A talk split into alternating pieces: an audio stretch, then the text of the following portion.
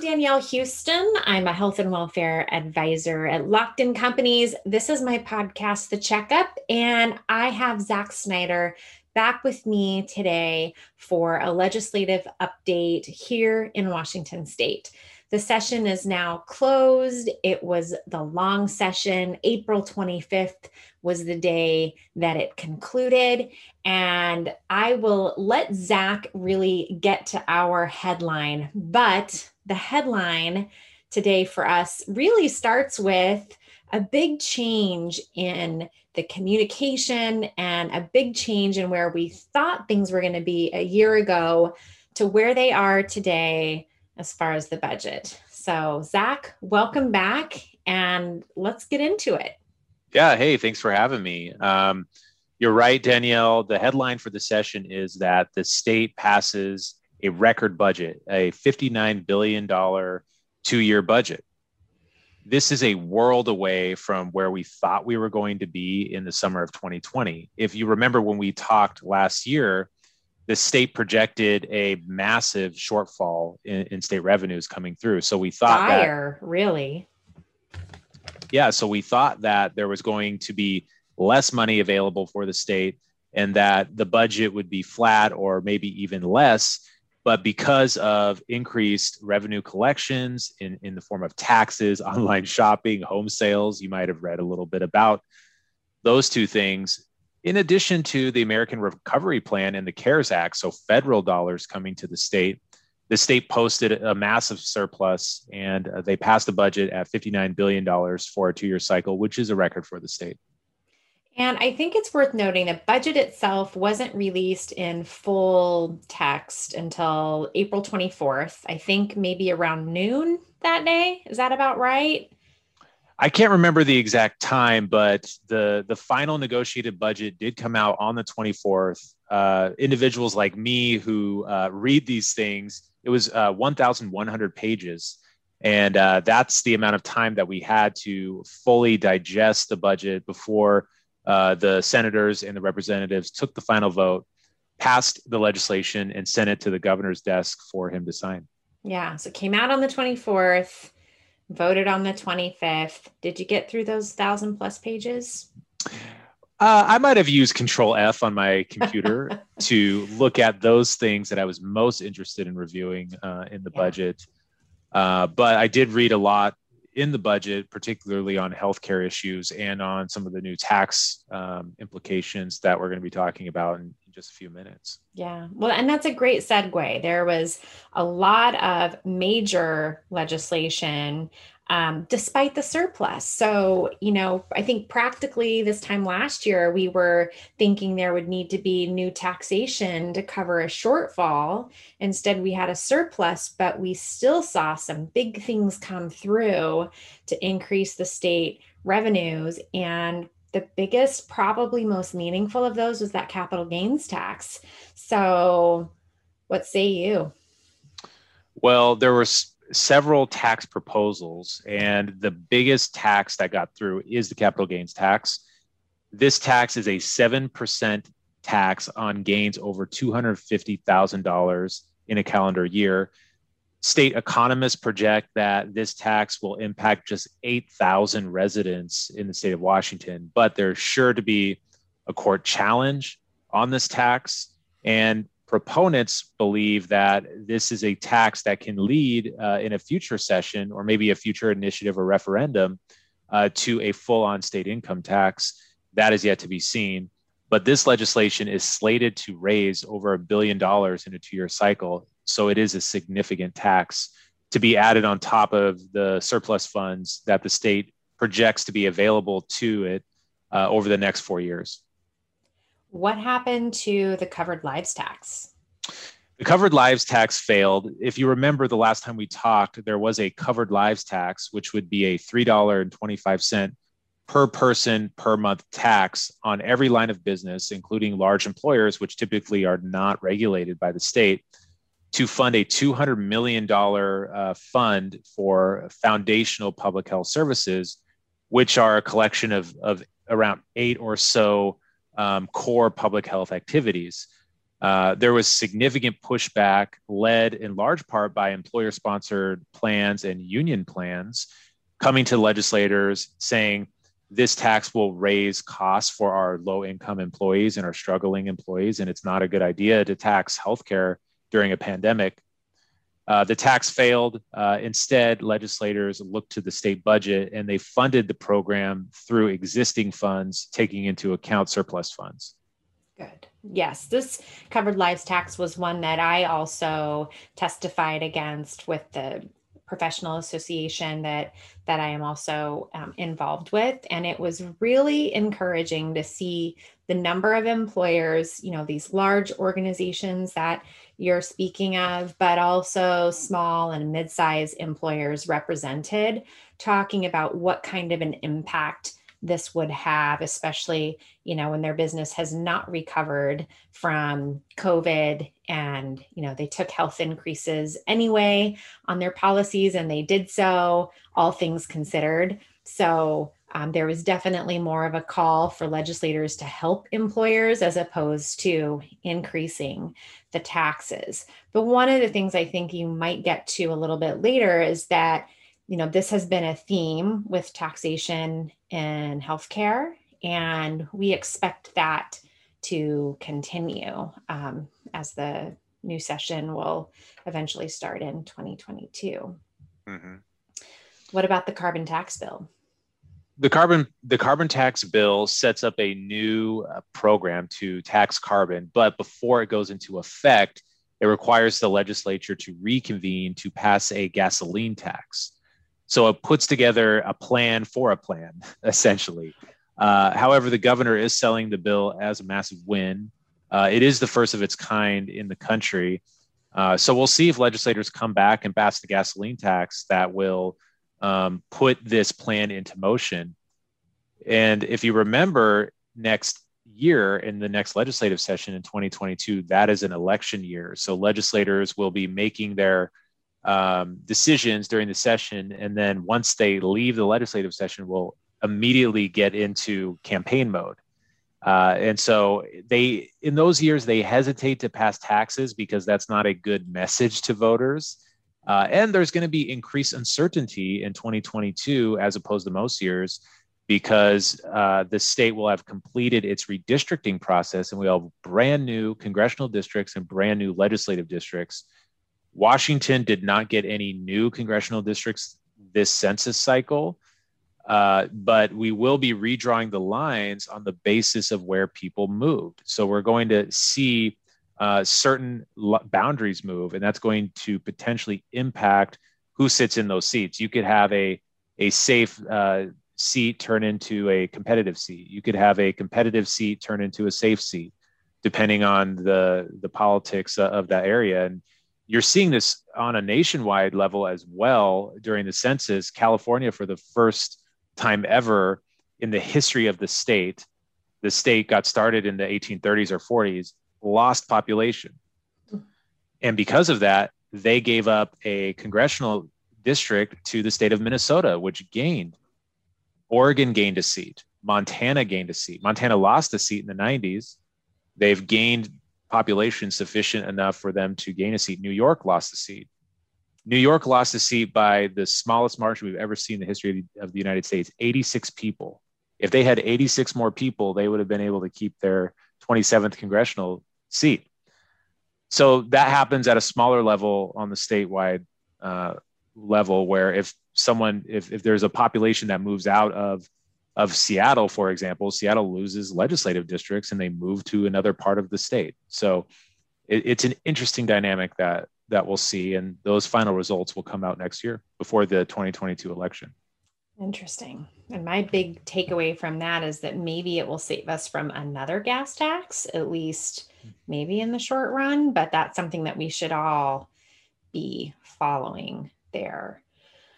Um, is now a good time for us to talk about the spending part because, you know, usually the state bringing in more revenue means that they have already made big plans for how they're going to spend it. Yeah. So on the healthcare side, we talked about public health spending, and that's a big deal. So, public health obviously a worthy cause during a nationwide and worldwide pandemic. I'm glad that the state chose to fund that through general funds because public health is something that everyone in our state benefits from. So right. it should be funded through the broadest possible source instead of an employer based healthcare tax, which is what a lot of the opponents of the covered lives tax came forward with. Uh, but another spending piece related to healthcare that's that's interesting to take a look at is uh, a program to stand up state-based premium subsidies for low-income individuals. So this is hundred million dollars to supplement uh, individuals' ability to purchase healthcare on their own. So if you're not eligible for Medicaid, which one fourth of our state is on, 25% of people in the state, if you're just above that threshold, you can draw down on new state funds to purchase on the healthcare exchange.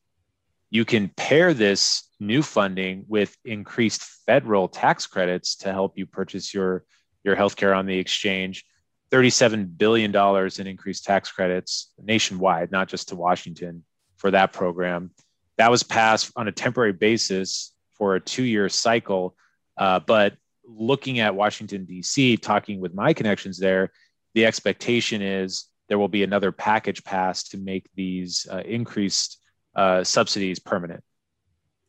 So, obviously, that would be big steps forward in making healthcare more accessible, at least for a population of folks who, you know, are below the poverty level one of the, or i guess two interesting points that you talked about that would you would see as being the next sort of steps forward then is looking at the accessibility and plan designs.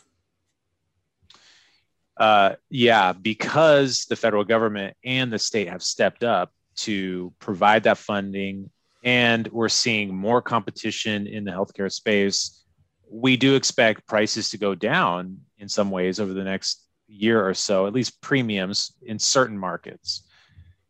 Because of that, legislators are beginning to look at other aspects of, of healthcare, and that includes plan design, which you alluded to. Um, so, for example, in the Cascade Care legislation, which is the state's public option plan, a, a second round of changes went through in this session. And what they did in this uh, uh, second round of changes is they prohibited uh, health insurance companies from uh, designing unlimited amounts of their own plans. So it puts a cap on the amount of uh, insurance company design plans and favors state design plans. And this progress is called active purchasing. It's something that uh, the state of California uses in, in its individual market. And I expect things to move more in that direction uh, over the next several years. Um, some other things I think are worthwhile for your listeners are attempts to uh, collapse risk pools into each other to subsidize uh, higher cost pools with lower cost pools. So, for example, the state could require that the small business market, which is a lower cost pool as compared to the individual insurance market, to be one risk pool. Um, as a way to subsidize individuals in, in those pools, which would have the effect of raising costs in the small employer market. Um, so those are those are things to I think pay pretty close attention to. Um, other things we could see is on the state purchasing side, where they have, of course, all the authority in the world to design their own health plans. Uh, maybe they combine uh, pools together, the, the state and the state public employees with the state school employees. There was a report released um, just last year about the feasibility of combining these pools together, um, that's another thing to pay very close attention to going forward. That would make a lot of sense, at least here in our state. Um, so, any other predictions you have? Um, what about a special session this summer? You know, that was something we talked about last year, but mm-hmm. you know, this year, do you think there's any likelihood? I don't think that there is we saw a threat of a special session um, when uh, legislators in Tacoma were upset that King County was able to stay at its phase for the reopening and Pierce County was treated differently. Um, but that concern seems to be alleviated now with the new CDC guidance and the governor's announcement that the state will be reopening fully by June 30th at the latest. I don't think that there's going to be a special session, but I think looking at predictions, the 2022 legis or the 2022 election will be uh, an interesting election to watch because I believe there's a potential that uh, there will be a, a very slight swing away from the progressive track we've been on. And the reason why I say that is because historically, the, the president's party loses in the midterms. So you have President Biden, he's a Democrat, and we have a midterm coming up. And so historically, uh, the president's party tends to tends to lose. Uh, number two is when you look at the seats that are up for election in the Senate, there are several swing type districts that are up, and uh, there's the potential for uh, you know maybe a more business oriented type of legislator to come in and win that district. So I think that looking at the future, there's the potential um, that there could be a slight change in the makeup of the legislature in, in 2023. I don't think a huge change, but I think something slight and something noticeable. Okay. Well, I think um, you know we we talk often on these updates about you know the pendulum swinging back and forth, always looking for you know balance and you know how we see one side really creating the the balance that's necessary for democracy to uh, to work yeah. and function. So I guess we welcome all kinds of different voices and opinions to the table to make sure everyone is represented. And you know, before we conclude this too, I think one thing that I want to also bring into this update is the Washington Long Term Cares Trust, Long Term Care Trust Act. Um, you know, it's something that on the broader health care space, we hadn't talked too much about here since this was long term care and a little bit separate. But it is certainly notable for anyone in Washington, anyone who works in Washington, that we will have another premium collection starting in January for a benefit. And, um, you know, I think most of us are calling it a tax. And, you know, that tax is going to be 0.58 of every $100. And there is no cap on the payroll that the state will tax your employer is is going to be required to collect and remit that just like they have been required for paid family medical leave. It's solely going to be an employee funded um, benefit as well. So it's really important that employers be educating their people on this because you know we predict that there will be a lot of surprises in our state and maybe one of the biggest surprises and heartaches for people is that there is not a lot of opt out opportunity for this. In fact, there's only a one time window that you can have a long term care policy in place or some kind of a policy that has a long term care rider. And you have to have that in place prior to November 1st of this year in order to be um, alleviated of that tax. If you miss that window, that's it.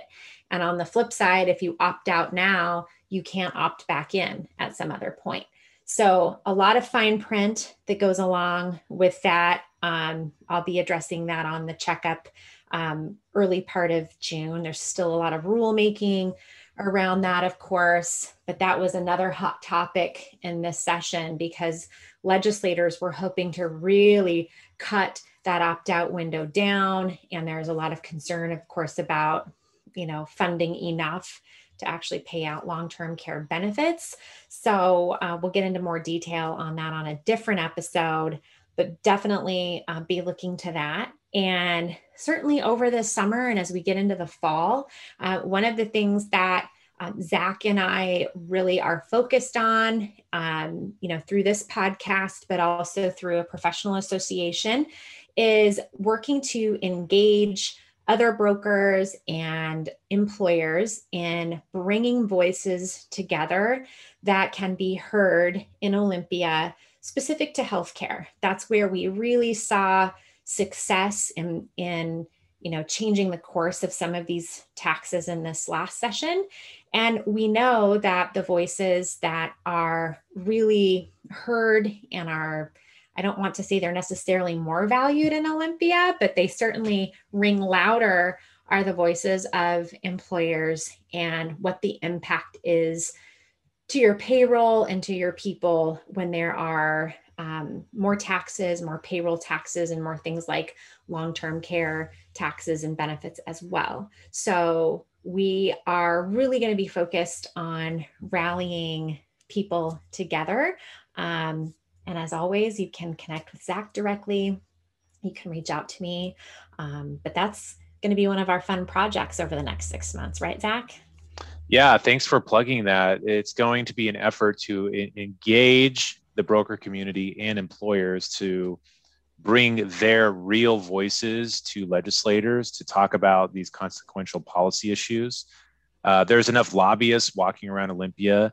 Real people uh, need to talk with legislators about the impact to their businesses and to the cost of healthcare, because uh, some of these policies that we've seen would have a significant impact on that, particularly the covered lives tax. We've been talking ad nauseum about that policy, but it's such a great example of the power that employers can can bring on this. When we saw small businesses, associations, and unions um, oppose uh, attacks on on healthcare. It was very. Um, it was really rewarding to see people from all kinds of different industries and all different company sizes really bring their um, their passion about really keeping healthcare costs lower and accessible for people who get their healthcare through their employer. So I think it lends itself to really what the possibilities are for making sure that all voices are heard in Olympia. So we'll look forward um, to working more on that project together and um, inviting anyone who is interested in being heard or learning more about how the process works to connect with us. Fair enough, Zach? Yeah, sounds great. Well, thank you for joining me again for another update. Uh, these are always some of my most frequently listened to and listened to down the road. So I expect, you know, even from now until the fall, people will tap into this to hear what you've predicted and to hear your summary of what has happened in Olympia in this last session. So thank you for contributing your expertise and talking with us about these things. And as always, I invite you to connect with us. And as always, take good care.